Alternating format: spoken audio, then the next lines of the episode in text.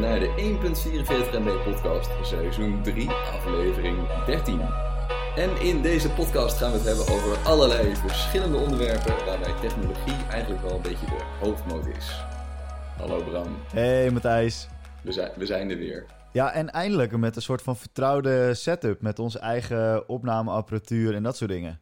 Ja, want er zijn nogal wat van toeltjes gewisseld in de afgelopen coronaperiode om dit goed op te nemen. Alleen we doen het nu gewoon weer op eh, de oude vertrouwde dual loop tape, of hoe dat ook alweer mag heten, manier. Ja, allebei een spoortje opnemen en dan uh, ik zet mijn koptelefoon op de microfoon en jij klapt zodat hij in sync is. Ja. En dan, uh, dan gooien we die spoortjes bij elkaar. Ik ga wel vandaag ehm, editen in Logic in plaats van Audition.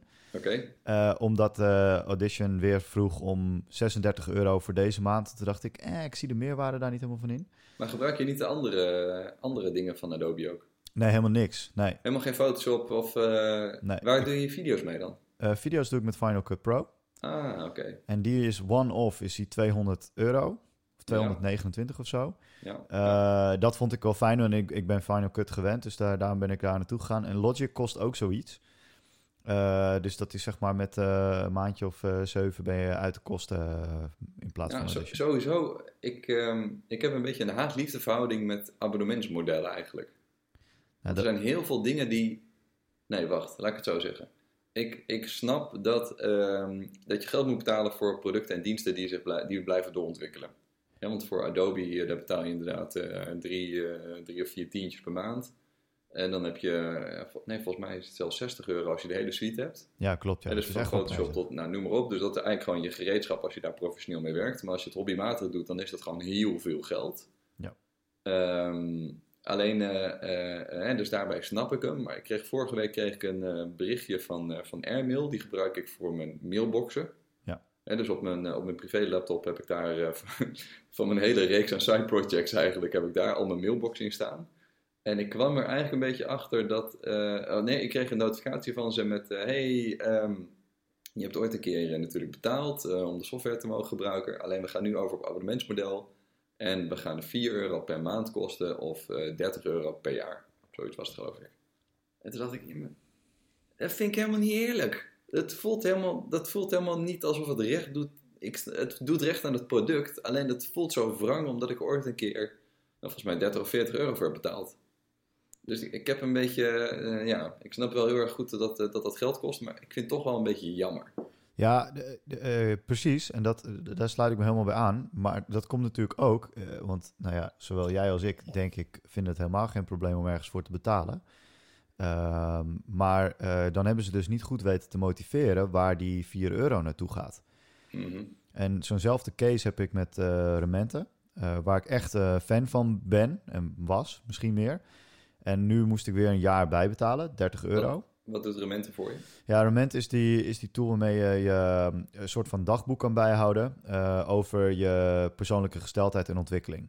Ja. Dus het heeft eigenlijk drie vlakjes. Het heeft een life score, een soort van uh, wheel of fortune waarin je kunt aangeven... ik rate mijn financiële situatie uh, van, van 0 tot 10.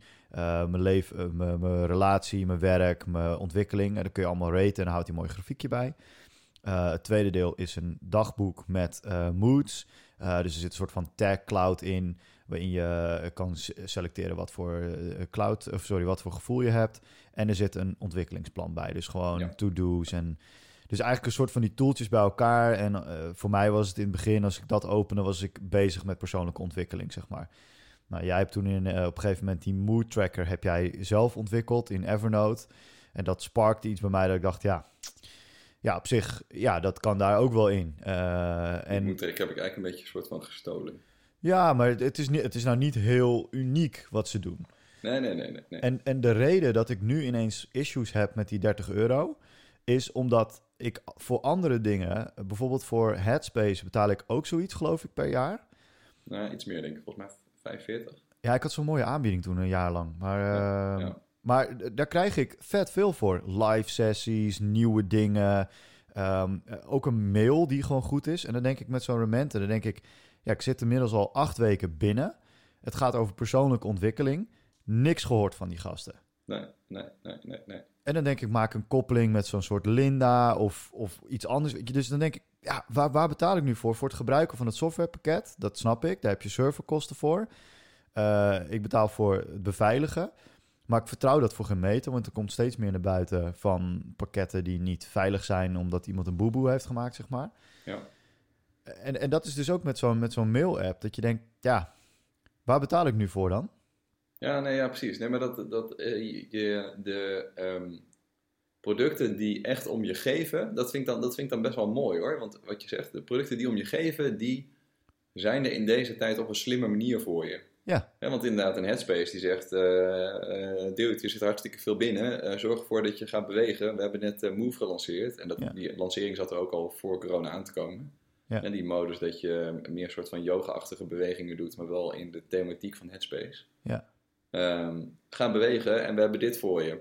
Of wat ik fucking sympathiek van ze vind, is dat ze nu gewoon een pagina open hebben staan. Dat op het moment dat je geen headspace hebt, dat je wel een aantal producten van ze kan gebruiken. Um, die, in, die in deze tijd gaan helpen. Ja. He, dus de, de, de diensten die echt een goede dienst zijn, die bewijzen zich alleen maar meer in deze periode. Dat vind ik eigenlijk best wel tof om te zien. Ja, en uh, tegenovergestelde is ook aan de gang. Uh, je hebt een heel gaaf of, uh, Twitter-account, dat heet Internet of Shit. Mm -hmm. Ken je die?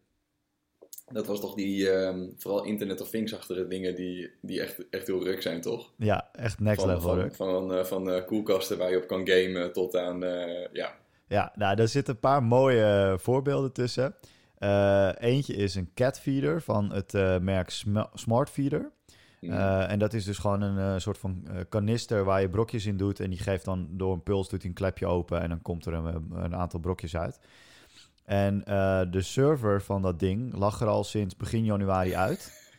ja, ik voel waar dit naartoe gaat. Ja. En mensen konden dus gewoon niet hun kat eten geven. Wat gewoon echt nasty is, weet je. Dat, is gewoon, dat kan leven of dood zijn. Je hebt echt wel mensen die dit soort dingen misschien een beetje onverantwoord gebruiken voor langere periodes ze weg zijn. Ja. Um, of je zal maar in de zorg werken en heel veel moeten werken nu. Nou ja, dat soort dingen, weet je. Dus, uh, en uh, die, was dus al sinds januari offline. En hebben ze ergens half maart een berichtje gestuurd naar alle uh, users met... hey, ja, corona, hè? heftig, man. ja, nu zijn we eigenlijk bijna failliet. Dus ja, als je nog wil dat je ding het gaat doen... dan moet je 5 euro per maand gaan betalen... en dan halen we het misschien wel. Niet... En die Internet of Shit account die is dan er helemaal ingedoken om te laten zien van wanneer ze al offline waren, dat dat niks met COVID te maken, want het was Ja, gewoon, ja, ze waren ja, gewoon al failliet of zo. Maar ze hadden van de week weer een hele mooie en dat, dat was wel een eye-opener voor me. Dat is een platform dat heet Wink. En dat is een home automation platform. Zo- Ja. Zo'n soort kast waar je dan alles aankoppelt wat je thuis hebt. Eh, en die was, eh, even kijken hoor, daar moest je voor betalen. Moest je gewoon eenmalig betalen. En nu vragen ze 4,99 per maand. Eh, ook als je het ding al hebt, hè, net zoals met jouw mail-app. Anders dan kun je hem niet meer gebruiken. Ja, dat staat, dat staat helemaal nergens op. Ja, dus toen ik schreef naar jou van... ik ben wel een beetje mijn vertrouwen kwijt in die, in die tech eh, dingen. ik, wil, Ehm, wel, ik wil heel ja. even terug. Heb jij een smart feeder voor je katten? Maar ik heb wel een smart eh, cat door. Oké, en heb Kat- je een smart kat, kattenbak? Eh, nee, heb ik niet. Nee. We doen alles lekker buiten. Dus de... Echt? Ja. Dat is chill. Maar eh, bij de buren. Maar eh, is het dan...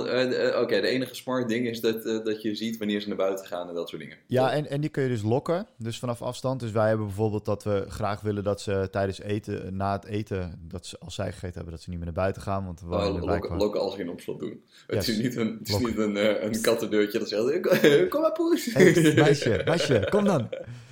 Eh, nee. Ja. Nee, nee, dat niet. Maar eh, we hebben daar dus ook al een keer issues mee gehad. Eh, een, van de sensor, een van de sensoren aan de buitenkant, dat werkt op zo'n microchip die onder hun huid zit, die was kapot. En wij waren weg. En normaal is dat geen probleem, want dan kunnen ze gewoon naar binnen. En dan hebben wij eten klaargezet. We hebben dus wel een, een niet een smart feeder, maar een soort van tijdklokbak. Dus er zitten vijf vakjes in. En dan op het moment dat, dat de tijdklok afgaat, dan draait hij een bakje verder. Ja, precies. Eh, dus als wij weten dat we bijvoorbeeld na zessen, laat na zessen thuis zijn, dat is al een paar maanden niet meer gebeurd. Maar eh, dan, eh, dan zetten we dat neer. En nu zaten die katten buiten en wij zouden pas om 11 uur s'avonds thuiskomen. Ehm en toen hadden we dus gezien op dat ding dat hij niet naar binnen was gekomen. En toen heb ik hun gemaild van, yo, dit is fucking kut en ik wil het ding vervangen hebben. En toen zei ze, ja, we gaan hem vervangen. Maar niemand zei van, yo, wat, wat, wat vervelend, man, uh, dat dat niet werkt. Ze deden alsof het heel normaal was dat zo'n ding gewoon niet werkt. Ja, ja, ze kijken er eh, naar vanuit, uh, vanuit het product en niet vanuit de gebruiker en de frustraties die die heeft. Ja, ja en dan krijg je ook eerst nog zo'n stomme FAQ met heb je wel alle sensoren netjes schoongemaakt met een wattenstaafje met alcohol. Ja, kom op man, er gaat een kat doorheen. Die, die, die, dat beest is funziger dan dat je je kan voorstellen. ja. Hoe weet die kat nou hoe die een wattenstaafje met alcohol moet gebruiken? ik, zal, ik zal mijn kat even vragen, ja. Ja, dus, uh, maar wat, wat dat dus wel doet, Matthijs, dat vind ik dus wel grappig. Die uh, Rementa dacht ik van, ja man, dat is niet tof. Uh, dus ik ben weer veel meer dingen in eigen hand gaan trekken, uh, naar eigen, in eigen beheer gaan trekken. Ja. Dat heb ik vorig jaar al gedaan, bijvoorbeeld met allemaal foto's. Want ik had bijvoorbeeld heel veel dingen op iCloud staan. Ja. En toen dacht ik, wat nou als ze ineens zeggen, iCloud wordt duurder of zo? Ja. Dan hebben ze mijn beelden hostage. En dat is, iedereen zegt, ja, dat gaat nooit Apple doen. Nee, Apple niet, maar Google misschien wel. Ja. Met Google Foto's. Dus daar heb ik alles op eigen NAS. En die NAS niet op het internet. Want je gaat dan over kwaliteit nadenken en zo, veiligheid. Dus nu heb ik ook voor een Mente heb ik, uh, een database gemaakt, JSON. En, en, dit is waar het leuk wordt. Dat laat ik in, in uh, hoe heet die tool? Figma. Die maakt er een grafiekje van.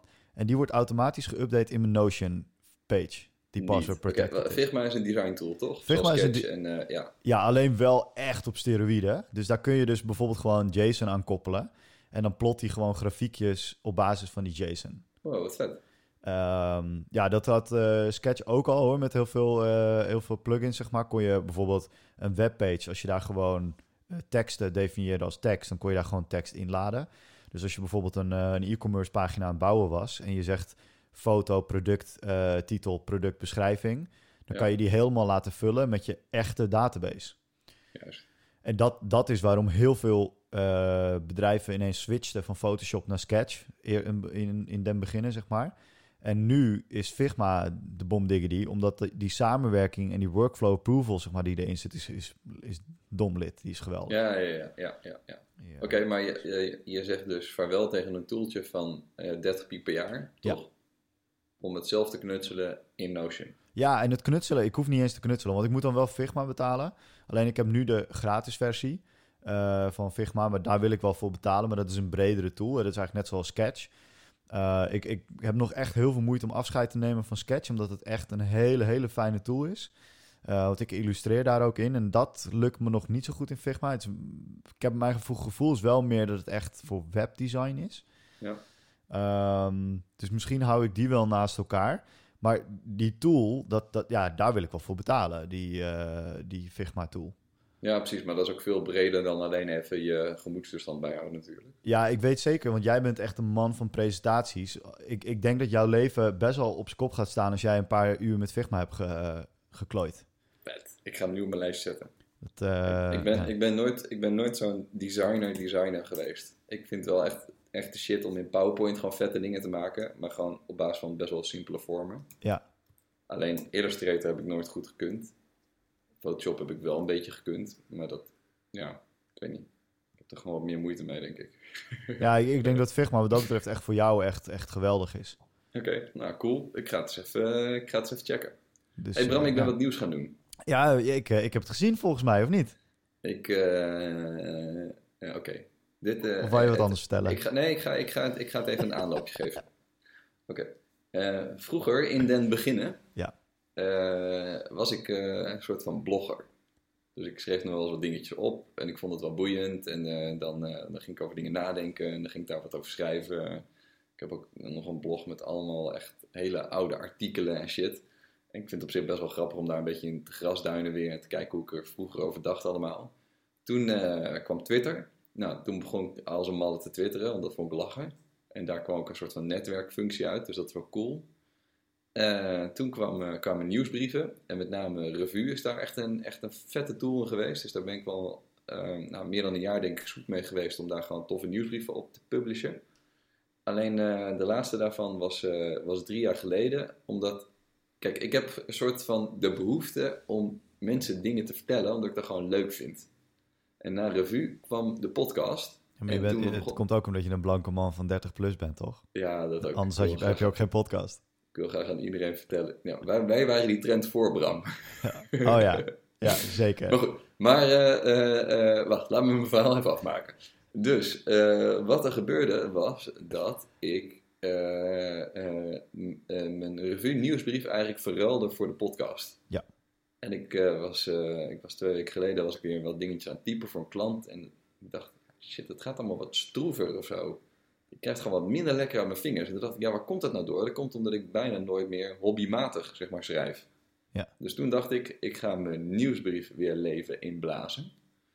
En dat is echt fantastisch. En ik kan je vertellen waarom. Het is ehm, op het moment dat je iets voor iemand anders publiceert, hè, dus in de vorm van een nieuwsbrief, dan ga je nog beter nadenken over wat je ergens van vindt.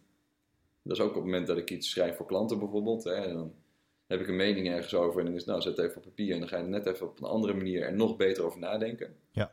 Ehm, datzelfde heb ik met nieuwsbrieven. En wat echt wel leuk is, is dat het me gewoon veel meer dwingt om ervoor te zorgen dat ik ook gewoon meer op de hoogte blijf. Want ik wil gewoon vet zitten in mijn nieuwsbrief. Vind ik gewoon leuk.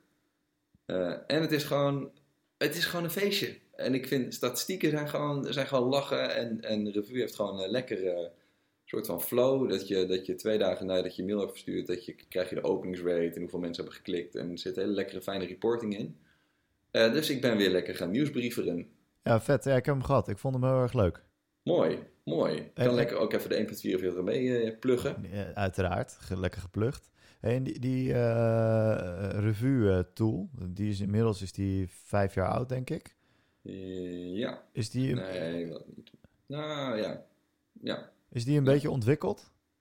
Ehm, ja, best wel. Gewoon, ik, de, de, ehm, wat zij proberen te doen is gewoon veel simpeler te zijn dan bijvoorbeeld de Mailchimp. Ja, Hè, met eh, met is eh, plugins eh, die je gewoon op je telefoon, op het moment dat ik iets boeiends zie, dan kan ik gewoon letterlijk twee keer klikken en dan zit hij in mijn review queue, zeg maar. En daar kan ik dan dingetjes uit, uit pluggen. Ja. Dus wat, wat, je creëert eigenlijk een soort van inboxje en daar haal je dan items uit die je gewoon makkelijk in je nieuwsbriefformatje zet. Eh, dus die simplicity zit er gewoon nog steeds in. Nou, het werkt gewoon snel, het werkt gewoon goed. Nou, Cool. tool. ja, ja top. Ja, ik, eh, eh, toen dat begon, dat review, toen kreeg ik ook ineens heel veel nieuwsbrieven van mensen. Ja, dat klopt. Het, er is wel een soort van nieuwsbrief-explosie ontstaan toen. Ja, die is Alleen inmiddels dat- wel weer weg, geloof ik. Ja, dat doet zich wel uit, want er zijn meer mensen zoals ik die dan denken, oh, ik ga ermee beginnen en dan na twee edities denken, ik doe het niet meer. Nee. Maar goed. Eh, de mijne he- heeft weer leven. Eh, ik ga één keer in de twee weken ga ik hem versturen. En je kan je abonneren op mraume.me slash nieuwsbrief. mraume.me slash nieuwsbrief. Dat is, mijn, dat is mijn URL-shortener ding, link, Oh. URL. Casual Flex, meneer heeft gewoon een eigen URL-shortener.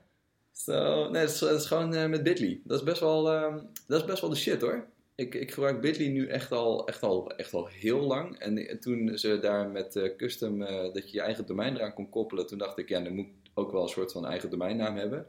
Toen wou ik eigenlijk heel graag MRO eh, u.me slash n. Weet je wel, echt zo'n extreem nerde domein. Alleen dat je kon geen, je kon toen in ieder geval niet nog mapjes in domeinen zeg maar hebben om die URL te shortenen. Ah, dus toen dacht ik, ja fuck it, oké, dan hou het op. Dan doe ik wel mbraume.me.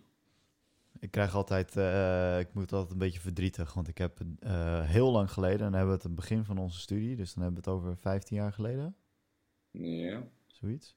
Eh, toen heb ik met de overheid van Armenië gemaild, ja, want ik wou namelijk br.am. ja. En toen was ik op het punt dat ik 300 dollar over moest maken. Ja. En toen zeiden ze van, eh, geef eventjes je bedrijfsgegevens, want dan maken we even een factuurtje. En toen zei ik, ja, maar ik ben gewoon een mens. En toen zeiden ze, nee, sorry man, alles wat korter is dan drie eh, tekens eh, mag alleen voor bedrijven. En daardoor Oh. heb ik niet br.am. We hebben toen ook nog ooit, Bram en ik, wij kennen elkaar vroeger van de, van de, De clownsopleiding. activi- activiteitencommissie ook. Ja, En dat heette Kees, want ik kon Ja. vertellen, Kees geeft een feestje.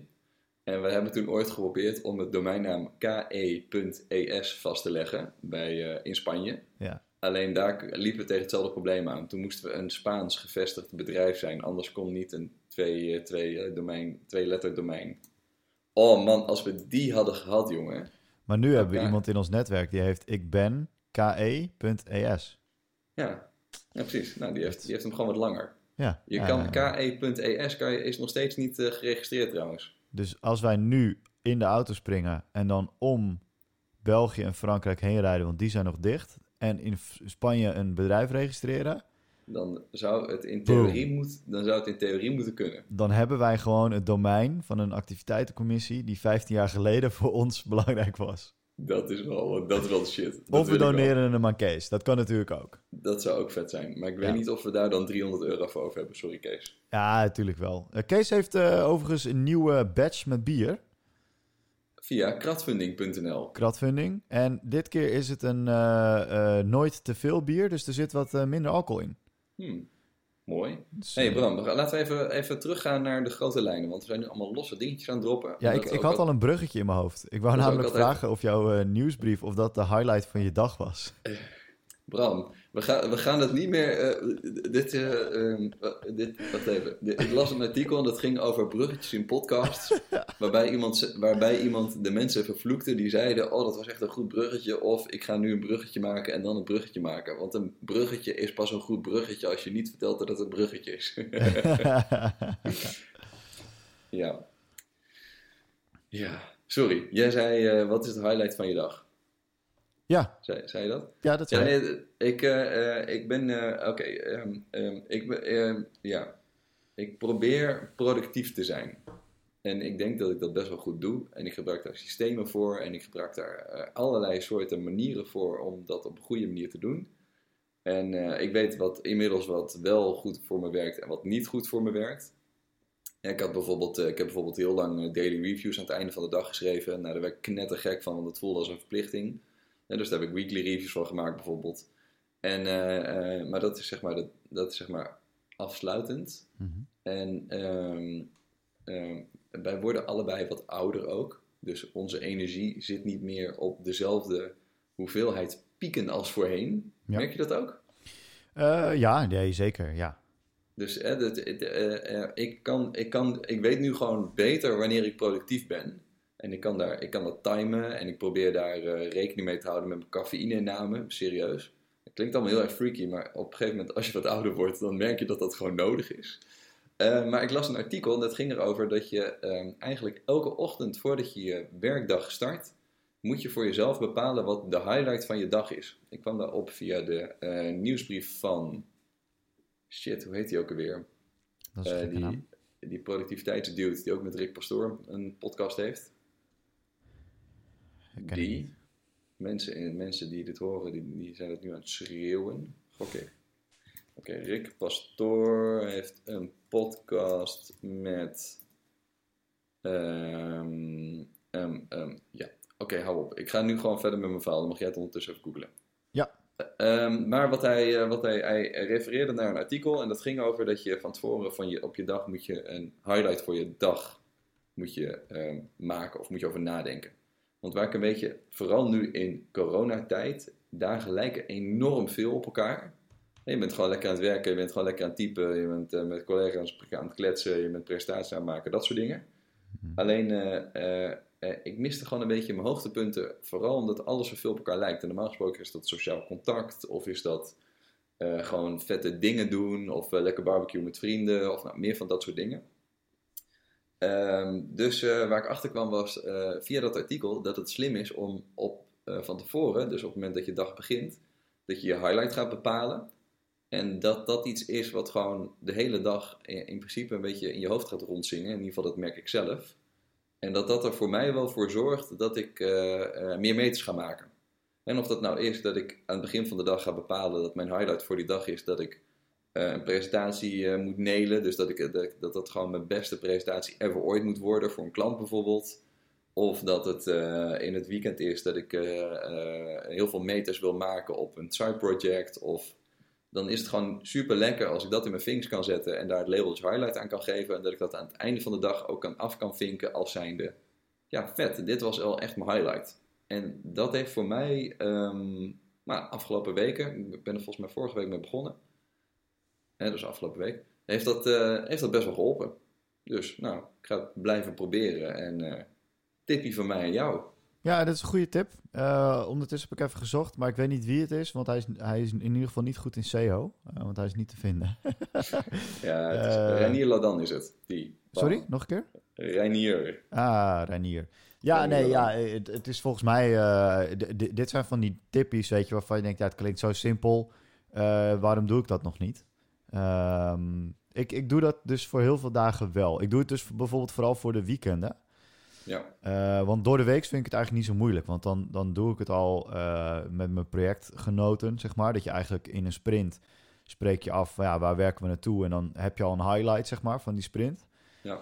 En, uh, en dan heb ik wel eens van die dagen dat je gewoon, ja, dat je eigenlijk gewoon werk aan het doen bent waarvan je denkt, ja, nou, als deze dag ertussenuit was gevallen, had ik het ook niet gemist. Ja. Dat vond ik in het begin heel erg. Ik vond het echt fucking vervelend. Uh, mooi hè, dat ik probeer niet te schelden terwijl ik al gescholden had. Ja, uh, doe, dan ook bliepen. Ja, precies. Uh, um, dat vond ik heel erg. en ik heb ook naar die podcast over media zitten luisteren met ehm, Zondag met Lubach. Lubach, Arjen Lubach. Oh, daar ben ik aan begonnen. Ik vond het begin, het begin al goed. Ja, en gewoon, weet je, hij, je wordt een beetje jaloers. Dat, uh, ja, nee, ik maak een tv-programma. En als ik dan geen tv-programma maak, dan schrijf ik een boek. En dan maak ik nog even een theaterprogramma. En ik ben ook, ik, ja, ja, ik, ik vlieg ook de wereld rond als DJ. Ja, ja. ja shit man. Ik heb soms al moeite om mijn tuin te schoffelen of zo, weet je, dat soort dingen. Uh, dus dat, dat, en dat heb ik inmiddels weten te accepteren. Uh, want als je maar regelmatig opschrijft wat je highlights zijn, uh, of je dat nou vooraf of achteraf doet, maar dat je daar gewoon bewust mee bezig bent, met waar werk je naartoe, dan, dan, kun je, dan herken je die pieken ook. Dan kun, dan kun je ook terugkijken daarop. Ja. En dat, uh, maar ik vind het wel slim om dat vooruit te doen. Ik heb trouwens net uh, een nieuwe editie gisteravond aan mijn kantoor toege toegevoegd. dat is een, een magneetbord. Oh, vet. En, uh, want ik doe... Uh, wij hadden altijd... Hoe groot is je magneetbord? He, niet, niet zo groot als die van jou. um, want die van mij is een metertje of zo. Uh, een metertje bij een meter. en ik zeg magneetbord, want het, hij is grijs, dus het is geen whiteboard. Um, maar ik deel al een tijdje van die static vellen, die je tegen de muur kan plakken. Ja, ja, ja, en dan post-its erop. Maar er wordt een beetje een zootje. En een milieu, hè, is ook belangrijk. Dus ik heb nu uh, een uh, greyboard met uh, magneet post-its. Ah, cool. Um, ja, dat is super cool. En ik doe dan stand-up met mijn vrouw, want die zit ook thuis. En wij misten een beetje dat, dat, die vibe van rondom een bord staan en met elkaar gewoon elkaar aanspreken op wat je gaat doen en wat dat is. En, dus dat, dat hebben we weer hier in huis gehaald nu. Dus jij stand-up met Marlies en dan vertellen ja. jullie elkaar wat jullie in projecten gaan doen. Ja.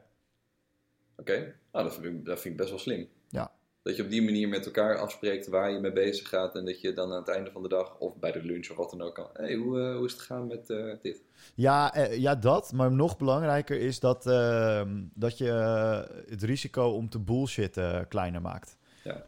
Dus weet je, je kan heel makkelijk tegen jezelf zeggen: ja, ik moet vandaag vijf dingen doen en uh, dan ga je dat doen en dan doe je daar de hele dag over. Daar heb ik wel eens last van. Uh, terwijl als iemand dat, die er niks van weet, die zegt... Oh, dat zijn misschien wel weinig taken voor de hele dag of zo, weet je? Ja, nee, precies. Um, ja. Ja. Uh, maar andersom ook. dat, dat heb ik ook altijd in sprints. Als iemand dan zegt van ja, ik ga vandaag een API-call bouwen. Zeg oh, dat klinkt eigenlijk meer als een project dan als een, een klus van een dag. Ja, ja, ja. Um, dus nou, dat is best wel chill. Maar dat, waar, wat ik daar dus ook in doe, is dus vooraf kijken wat de dingen zijn die, die ik echt belangrijk vind. Ja. En dat is vaak niet mijn werk. Ja. Snap je wat ik bedoel daarmee? Ja, ja dat je, dat je uh, niet alleen naar, uh, naar het functionele kijkt, wat dat betreft. Ja. Nou, cool. Ja. Dus, uh, en het geeft ook ruimte voor thuis taken. Ja, precies. Dus dat je, dat je oké, okay, maar heb je dan niet het gevoel dat je privé en zakelijk te veel door elkaar mixt? Nou, nee, want het, nou, nee, maar dat heb ik sowieso eigenlijk al niet meer de afgelopen weken. nou ja, wij delen nu gewoon een kantoor. Dus ik, ja, weet je, dat de ING mij nog geen NDA heeft gestuurd, vind ik best apart. Ja. Um, maar uh, de, ik geloof dat dat ingebakken zit in mijn uh, uh, huwelijkse voorwaarden. Ja. Ehm, dus nee, ik, die grenzen zijn inmiddels helemaal vervaagd. Oké. Maar, da- maar daardoor juist wel relaxter in het leven geworden, hoor, moet ik zeggen. Ik, ik, ik, heb, ik merk wel van mezelf dat ik wel relatief eh, strikt ben als het gaat om tijd. Hè, dus eh, eh, ehm, strikter dan voorheen misschien zelfs wel. Als in, ik zorg er wel voor dat ik overdag... natuurlijk zet ik tussendoor wel eens een wasje aan, of dat soort dingen. Maar voor de rest probeer ik wel echt wel zo, zo strikt mogelijk gewoon te werken de hele dag. En wel gezellig samen met mijn vriendin lunchen, dat soort dingen. Maar voor de rest probeer ik me wel echt heel erg aan die uren te houden. Ben jij daar meer hybride in, denk je? Eh, nee, ik, eh, nee, zeker niet. Ik ben daar heel conservatief in. Eh, ik werk echt zeg maar tussen 9 en 6. Dat zijn gewoon echt mijn werkuren. Ja. Met een uur pauze tussen de middag. En, ehm, en ik, als ik na, doorga na zessen, is het ook echt overwerk. Ja, precies. Ja. Ik, ik heb namelijk jaren geleefd met, zonder tijd, weet je, dat het altijd doorging. Ehm, vooral in mijn tijd bij A, daar, nou, daar heb ik echt wel weken gehad waarin ik nul tijd had voor eh, hobby's of dingen ernaast. En eh, dat heeft me echt helemaal geen goed gedaan. Sterker nog, het deed mijn werk ook helemaal geen goed. Ja. En Ja. toen ik op een gegeven moment weer echt wat tijd aan mezelf ging besteden, toen werd mijn werk ook beter, eh, dat soort dingen. Dus ik ben daar heel erg strikt in ook. Ja. En ik, ik heb natuurlijk de luxe dat we ook een soort van... eh, we hebben een afgesloten ruimte wat ons kantoor is. Ja, precies. Ik denk dat dat, dat, dat ook heel veel kan uitmaken. Ja, dus we, eh, weet je, ik gebruik mijn laptop voor mijn werk en ik gebruik mijn iPad voor mijn privé. Eh, en da- daardoor scheid ik dingen heel erg. Ehm, maar ja, door, door, door COVID, zeg maar, zit je wel de hele dag met je partner thuis. Ja, precies. Dus eh, de grenzen van werk en privé worden iets minder. Maar daardoor ga je er inderdaad misschien wat scherper in zijn, denk ik. Ik denk Ja. dat dat wel een goede eh, conclusie is. Het is gewoon een nieuwe realiteit. hey Bram, ik wil nog heel even over tech Eh, hebben. Ja, wat was het ook alweer? De nieuwe werkelijkheid, toch? De nieuwe werk... Nee, de, ja, de nieuwe realiteit of de nieuwe werkelijkheid. Dat is Anderhalf- grappig. Ik, ik heb een... eh, ehm, eh, je hebt van die tooltjes om social media te monitoren. Ja, En ik, ik, was, ik was even aan het nadenken of ik een juist nu-index wilde bouwen. nou ja. Om te kijken hoe vaak het woord juist nu wordt gebruikt. Ja. En of die devalueert, dus of die minder wordt ingezet. En hij, eh, hij neemt langzaam af. Ja, Dus, dus in de eerste, eerste, eerste week was er nog, eh, was er nog geen juist nu, eh, juist nu waarde. Daarna begon die heel erg op te komen. Met ongeveer eh, volgens mij 10.000 berichten per dag of zo. En we zitten Ja. volgens mij nu nog op 5.000 berichten per dag. Dus het- en is het dan vooral satire of is het serieus? nee, het is, wel, eh, het, is wel, het is wel redelijk serieus. Dus de juist nu index. Ik ga er nog wel een keertje wat mee doen, denk ik. Ja, dat zijn dan wel echt leuke dingen voor in de nieuwsbrief, denk ik. Ja, precies. Ja, Want dat, want, want dat, dat eh, even zo'n dashboardje maken, dat, er zijn echt maar weinig mensen die dat doen. Ja. En eh, dat is iets wat jou uniek maakt en ook echt leuk is om te lezen. Ja, precies. En het is, het is unieke content. Want iedereen die maar over dezelfde dingen schrijft, dat, wordt, dat is ook gewoon niet leuk. Dus daarom heb ik me wel voorgenomen om elke eh, twee weken, zeg maar, als ik mijn nieuwsbrief uitstuur, dat er in ieder geval minimaal één stuk, één stuk unieke content in moet zitten. Ja, dat, dat, dat ben ik wel met je eens. Want dat vind ik ook wel het moeilijke aan de podcast. Soms heb ik dingetjes op de, de lijst staan. En dan luister ik een andere podcast. eh, weet je, bijvoorbeeld Tweakers of podcast over media. En dan hebben ze daar uitvoeriger over. En dan denk ik van ja, wat is nou onze toegevoegde waarde? Eh, en van de week waren een aantal gave dingen op eh, Slack aan de gang. Eh, een van de artikelen ging over booking.com. En daar ontstond gelijk een soort van run op de jaarrekening om te kijken hoe, wat Ja, de running ja. kost zijn Ja, Dacht dat, ik, was, ja. dat, was, ja dat was vet. ja, onze toegevoegde waarde zit hem volgens mij in dat wij vanuit ons businessperspectief naar bepaalde dingen kijken. Eh, dus eh, die tooltjes waar ik het nu allemaal over heb, eh, of in het begin over had, van die allemaal geld gaan vragen, daar, daar heb ik echt wat van geleerd. Ik ben nu ook heel veel software aan het ontwikkelen. Maar alles wat we aan het ontwikkelen zijn, is gekoppeld aan een dienst. Dus de software helpt de dienst beter maken. Ja. En de software aan zich is niks. Weet je, ja, dus- ja, ja, ja, ja, ja, ja. dus je hebt echt die dienst nodig en, en daar willen mensen ook wel voor betalen. Ja, precies. Eh, want dan zeg je van, joh, ja, die software die hoort bij onze dienst, die betaalt voor onze dienst. En dan, en dan heb je echt software as a service ook, zeg maar. Maar er moet wel ontwikkeling in zitten, dus je moet een roadmap hebben, die moet ook publiek zijn. En, dus daar kan je echt vet veel van leren. Dus ehm, dat is wel een van de dingen die ik de afgelopen weken heb ik ook door COVID heb ik veel meer ruimte om na te denken over dat soort dingen. En ook weer bijvoorbeeld de podcast, daar heb ik al een tijdje van dat ik denk, ah, het wordt misschien wel een klein beetje eenheidsworst. En nu krijg ik weer nieuwe energie eh, om daar een nieuw elan aan te geven. Ja, precies. Maar dan denk ik inderdaad, en wat je zegt over zo'n eh, zo'n booking voorbeeld, dat Ja. vind ik, dat, dat, dat, daar is ook gewoon, ehm, eh, wat het sterk maakt, is niet zomaar oplepelen van onderwerpen, maar ergens dingen van vinden en daar net even wat dieper op doorgaan dan, eh, wat, eh, eh, dan wat de meeste mensen doen. Ja. Zullen we het heel even over booking hebben dan? Want ik Ja, dat is zich Best wel, ik vond het op zich best wel een vet ding. Ja, het, Ja, het, het, artikel wat ik gevonden had, of tenminste Ja. gevonden had, ik kijk eh, één keer per dag op Bright.nl, mijn oude werkgever. En eh, die hadden eh, een artikel, dat stond, de titel was Bedrijf achter Booking.com, dat is de Booking Holding, maakt 699 miljoen verlies door corona in het eerste kwartaal. Ja. En nou, als je dat artikel een beetje gaat lezen, eh, jij haalde er een mooie een uh, outsert uit eh, dat ze het vorige kwartaal hadden ze een winst gerealiseerd van 2,3 miljard dollar. Ja, zeg dat goed? Nee. Onder de streep sloeg de netto winst van 675 miljoen vorig jaar om naar 699 miljoen dollar verlies. Ja. Dus dat betekent dat ze grofweg zeg maar 1,4 miljoen uh, kwijt zijn nu. Ja. In een kwartaal. Ja. Uh, sorry, wow. Nee. Oh, uh, sorry, excuus. 1,4 miljard. Ik wou het zeggen, ja. ja, ja. En de vraag dat, die daar... dat scheelt wel een Ja, dat scheelt een paar nullen. En de vraag die daar naar voren kwam... en we gaan hier echt nog wel een keer dieper op in... we hebben ook, we hebben ook wat mensen die we gaan uitnodigen voor de podcast... is, zijn je running cost, dus de kosten die je hebt... om, een, om je bedrijf te runnen, zijn die dan zo hoog... dat je in een kwartaal 1,4 miljard uh, afschrijft... Want uh, gemiddeld bedrijf heeft uh, namelijk is afhankelijk van verkoop van producten om omzet te hebben. En die verkoop van producten heeft in heel veel gevallen heb je daarvoor productie nodig. Ja. dus daar heb je een gigantisch pand met apparaten en elektriciteit ja, en dat soort dingen. En Booking.com heeft natuurlijk wat dat betreft een heel simpel businessmodel. Ze hebben namelijk zelf geen hotels. Ze doen ook geen uh, financiële afhandeling. Het is alleen maar het laten zien van een hotel en affiliate uh, uh, inkomsten ontvangen op, op, het moment dat jij klikt en boekt. Ja. Dus je zou zeggen, ze hebben de kosten voor het runnen van de software, die insane hoog zijn, want jij haalde er even uit hoeveel boekingen er per uur werden gedaan. Dat zijn er 96.000, dus krappe 100.000 boekingen per uur. Nou, dan moet je aardig wat servertjes voor bij Amazon uh, afnemen. Holy shit. Uh, dus daar heb je best wel wat kosten aan. Je hebt je personeel en ze hebben een nieuw pand. Maar ja, dan nog steeds 1,4 miljard. Ja, een pand kan je over 10 jaar afschrijven, leerden ja. we van Tim. Ja, dus een In pand, de- daar, daar heb je de, de volledige kosten, die deel je Ja. uit over 10 jaar.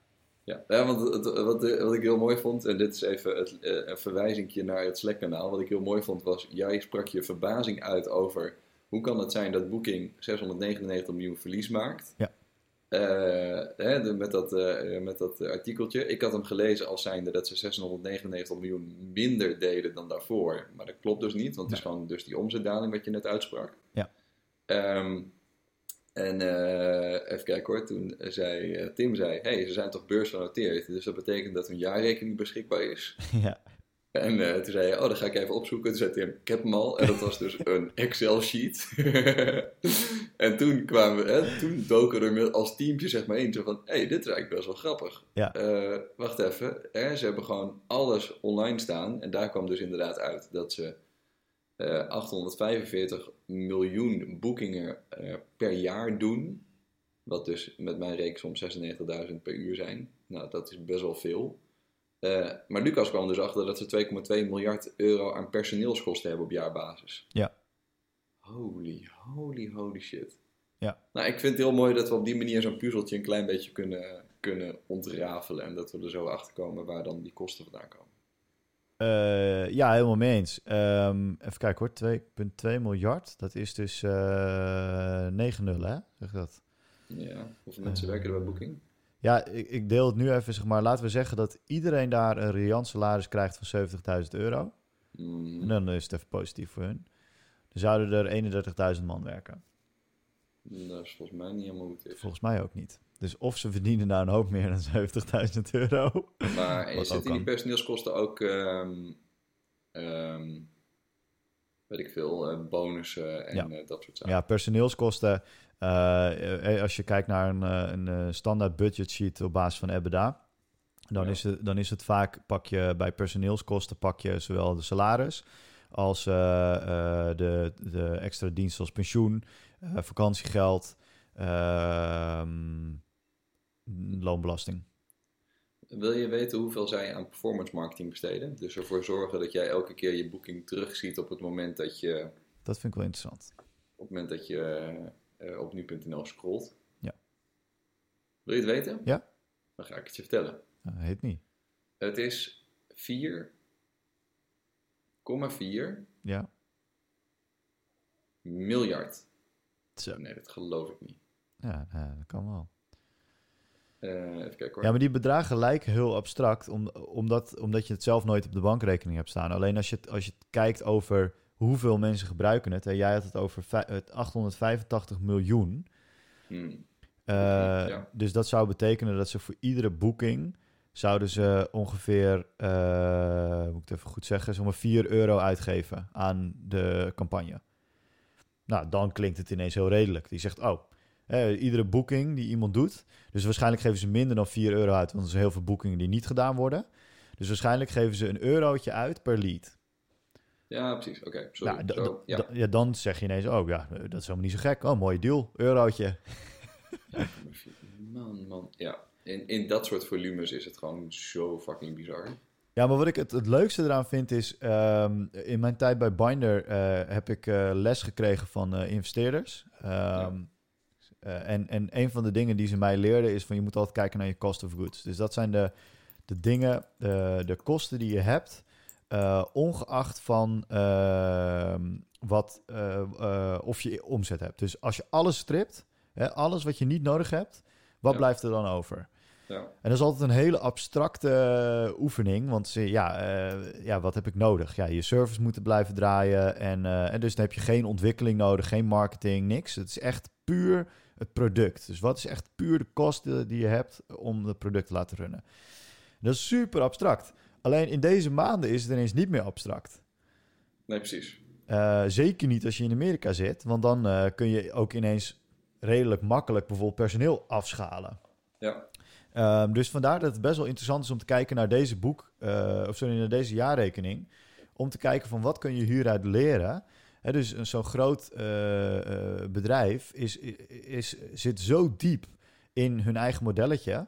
Dus waarschijnlijk eh, is die marketingmachine zo enorm groot dat op het moment dat zij zeggen van hé, we hebben geen boekingen meer, dan is er al zoveel aan marketing uitgegeven. Want dat, dat is natuurlijk mosterd naar de maaltijd. Hè? Je blijft uitgeven aan marketing. En op een gegeven moment komen er geen boekingen meer binnen, maar je, je investeert vooruit in marketing. ja, ja, ja. Dus de- ik moet echt nog even in die jaarrekening duiken. Maar mijn gevoel zegt dat ze dus dat die hele, die, die, dat monster is zo groot vooruit aan het denken. Want het gaat om volume. En op het moment dat die, die tank, dat tankschip zeg maar tot stilstand komt, dan, heb je het, dan is het al te laat. Dan heb je het dus al niet meer door. Ja. Eh, en, en dat is echt wel, aan deze tijd is het echt insane dat je gewoon nou ja, de tijd hebt om ook eens een keer naar zo'n bedrijf te kijken. En te denken, wow, dat is wel heel heftig. Ehm, nou ja, dat. Of wat je ook kan doen, is natuurlijk op Twitter eh, roepen... Ja, maar ze hebben ook geen belasting betaald, dus ze moeten niks krijgen, klootzakken. Ja. Dat kan ook. Dat, Er werken eh, trouwens... Oké, hoeveel mensen denk je dat er werken? eh, pff, ja, ik, ik denk iets van 15.000. Nee, het zijn er 8000. Dan zijn het eh, een hoop eh, En- personeelskosten. Eh, als je die eh, 2,2 miljard deelt door 8000, dan kom je op 275.000 euro uit. Ja. Dollar dan in dit geval. Ja. Nou, dat, nou, ik denk dat ik even ergens anders ga solliciteren. ja, het is natuurlijk heel vertekend. Er zitten ook mensen in Amerika bij. Dit is America. Dus bijvoorbeeld in Amerika een, eh, een, een beetje eh, derde rangs developer. Nee, dat is niet waar. Een beetje, een beetje developer, die verdient al 125.000 euro in Silicon Valley. 8000 mensen. Ik, eh, ik, ik kom ongeluk op een ander artikeltje wat uit 2015 komt. En toen werkte er... Oh nee. Oh nee, wow. dat is grappig. Die ehm, eh, een 2015 artikel spreekt over ongeveer dezelfde cijfers. Ook 850.000 geboekte kamernachten. Oh, dat zijn niet boekingen. Eh 9300 mensen, nou, noem maar op. Ja, maar dat is dus het moeilijke. Je, eh, daar hadden we het, dat, dat zei ik gisteren ook. Van je, je zou eigenlijk een journalistiek platform willen hebben. En wat, wat, eh, nee, dit ga ik even introduceren. Ik, ik heb een aantal dingen die ik heel erg fijn vind aan internet. Bijvoorbeeld eh, Dribble. Hè, dus het zien van hele mooie shotjes van iemand die iets, iets Ja. tofs maakt. Ja. Dus ook gelijk op het moment, maakt niet uit wat er uitkomt. Of het een Tesla is of een COVID-app. Er is altijd gelijk iemand die daar een, een betere variant van maakt. Want die heeft de briefing niet en dus die kan gewoon lekker losgaan. En, eh, en, en je hebt bijvoorbeeld dingen zoals het eh, FD, die hele mooie artikelen schrijven. Maar ik mis, ik mis daar, daar iets tussen. I- Dus iemand die op een journalistiek level eh, met data aan het spelen is in Figma, zodat jij en ik dit makkelijk tot ons kunnen nemen. Ja, want je wil dus, je- jij hebt nu twee artikeltjes en je zegt, hé, hey, wacht even, dat is allebei ongeveer hetzelfde. Dan zijn ze niet gegroeid in drie jaar, of Ja. in vijf jaar zelfs. Ja. Dat is niet goed. Dus je wil iemand die dat op journalistieke basis doet, want die, die zou dat dan goed moeten doen. Maar wel op een manier dat er niet zo'n stom ouderwets krantartikeltje uitkomt. Maar ik wil gewoon budget sheets in, waar, waarin, waarin de cijfers staan met grafiekjes. Ja. Weet je, dat is de tijd van nu. ja, precies. Maar ik denk dat de markt voor mensen zoals Bram niet zo heel groot is. En ik denk dat dat je zal verbazen, want dat is een clickbait-titel. Eh, maar nou ja, de, de, de grap is dus dat, eh, eh, tenminste als ik met mijn vrienden spreek, gelukkig hoor jij daar ook bij, dan, dan zeggen wij nooit tegen elkaar, oh, het is booking.com stom. Dan zijn we altijd op zoek naar, Ja, ja. naar achtergrond. En- ja, precies. Maar dan, eh, maar dan, dan is Follow the Money is daar dan toch wel een goed platform. Ja, Follow the Money, de- maar die doen natuurlijk wat ze kunnen. Maar nog steeds, Follow the Money is, komt heel vaak gewoon een, een artikeltje uit. Ja, oké, maar die doen wel, van wat ik heb gezien, de meest grondige onderzoeken naar geldstromen. 100%. En hoe het precies zit en eh, dat soort dingen. Ja, nee, eh, wat dat betreft eh, moet ik ze echt, echt complimenten geven. Dat doen ze echt heel erg goed. Ehm, maar ik, de vorm waarin is gewoon nog niet wat ik, wat ik lekker vind. Ja. Dus, nou, op zich, weet je, als je, wat dan interessant zou zijn, is als je het databoekje van de, eh, van de journalist krijgt met, oh je hebt onderzoek gedaan, geef me even al je tabellen en al je cijfers en alles, eh, alle, alle ruwe, ruwe data. Want daar zit dan zeg maar je nieuwsgierigheid, toch? Ja, nee, eh, kijk, als je, als je gewend bent om een beetje ehm, eh, met, met managementteams te werken, dan, dan is een board deck is altijd een heel belangrijk moment. Ja. Ieder managementteam neemt een board niet serieus, heb ik altijd het gevoel. Maar eh, alsnog is de board deck wel belangrijk, want daarin presenteer je je cijfers. Dus net zoals dat jij echt eh, een week doet over het maken van een presentatie voor een pitch. Terwijl ja, je, je hebt waarschijnlijk al iets liggen wat je bureau voor 95% goed representeert.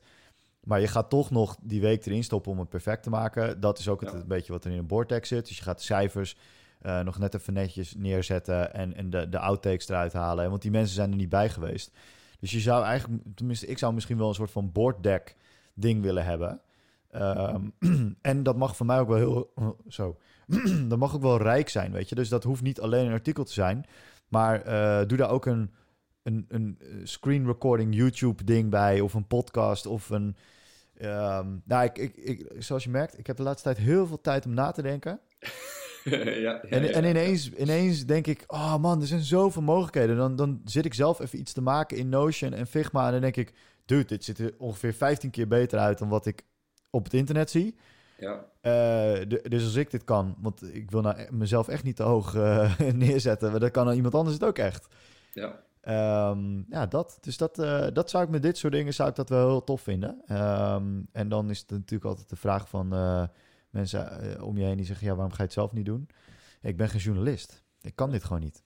Ja, maar tot die tijd houden we dit soort dingen gewoon in Slack, Ja, toch? in Slack, man. Verbaas gaan we me, dit verbaas me erover hoe snel we met drie man in een kwartiertje googelen gewoon best wel vette informatie bij elkaar wisten te trekken. Ja, zeker. Van goede bronnen. Ja. Oké, Bram. Dus dat, man. Dus dat. Ja, Ik, eh, ik denk dat we eigenlijk wel een beetje eh, uit zijn gekomen bij het einde van deze dat podcast. denk ik ook. We hebben alweer eh, 50 minuten tegen elkaar aan zitten ouwe hoeren. En er zijn misschien wel mensen geweest die al 50 minuten naar ons hebben geluisterd. Wat eh, gaat jouw highlight van de dag zijn vandaag? Holy shit, daar heb ik vanmorgen niet over nagedacht. Want ik, eh, stond een beetje, ik stond een beetje te laat op. Maar eh, eh, ik ga vanmiddag eh, met vrienden barbecuen. Mhm. Maximaal drie natuurlijk. En anderhalve meter. En anderhalve meter, absoluut. Maar wel het Eh, vlees op hetzelfde ding leggen. Hè? eh? Wat zei je? En wel het vlees op dezelfde borden leggen. Ja, nee, als één iemand, als één iemand de tang hanteert, dan. eh, nou, volgens mij, volgens mij moeten we daar wel op een goede manier uitkomen. Eh, maar eh, een highlight hoeft niet altijd werkgerelateerd te zijn. Als je maar nadenkt over waarvan je denkt dat wat het leukste van de dag gaat worden. Ja. En toen dacht ik, ja, dat, is eigenlijk, dat, gaat, dat gaat de highlight worden. Oké. Ja. Wat wordt jouw highlight vandaag, eh, Bram? Nou, ik zou, eh, ik zou vandaag eh, gaan werken, want ik heb nog twee hele vervelende klussen die ik moet doen. waar ik echt al heel lang tegenaan hik. Eh, maar ik zag vanochtend dat het 22 graden werd. Dus ik ga met mijn vrouw een stukje rijden als, als het vanmiddag rustig is. En voor de rest ga ik in mijn tuin blijven en zorgen dat ik niemand tegenkom. Ik ben nog in full lockdown mode. En dan als het vanmiddag wat rustiger wordt, gaan we even een rondje rijden. Met de takkie eraf. Goed zo. Dat gaat mijn highlight worden. Bram, ik zeg veel plezier. Veel plezier, Matthijs. Check je later. Home is for life. Later.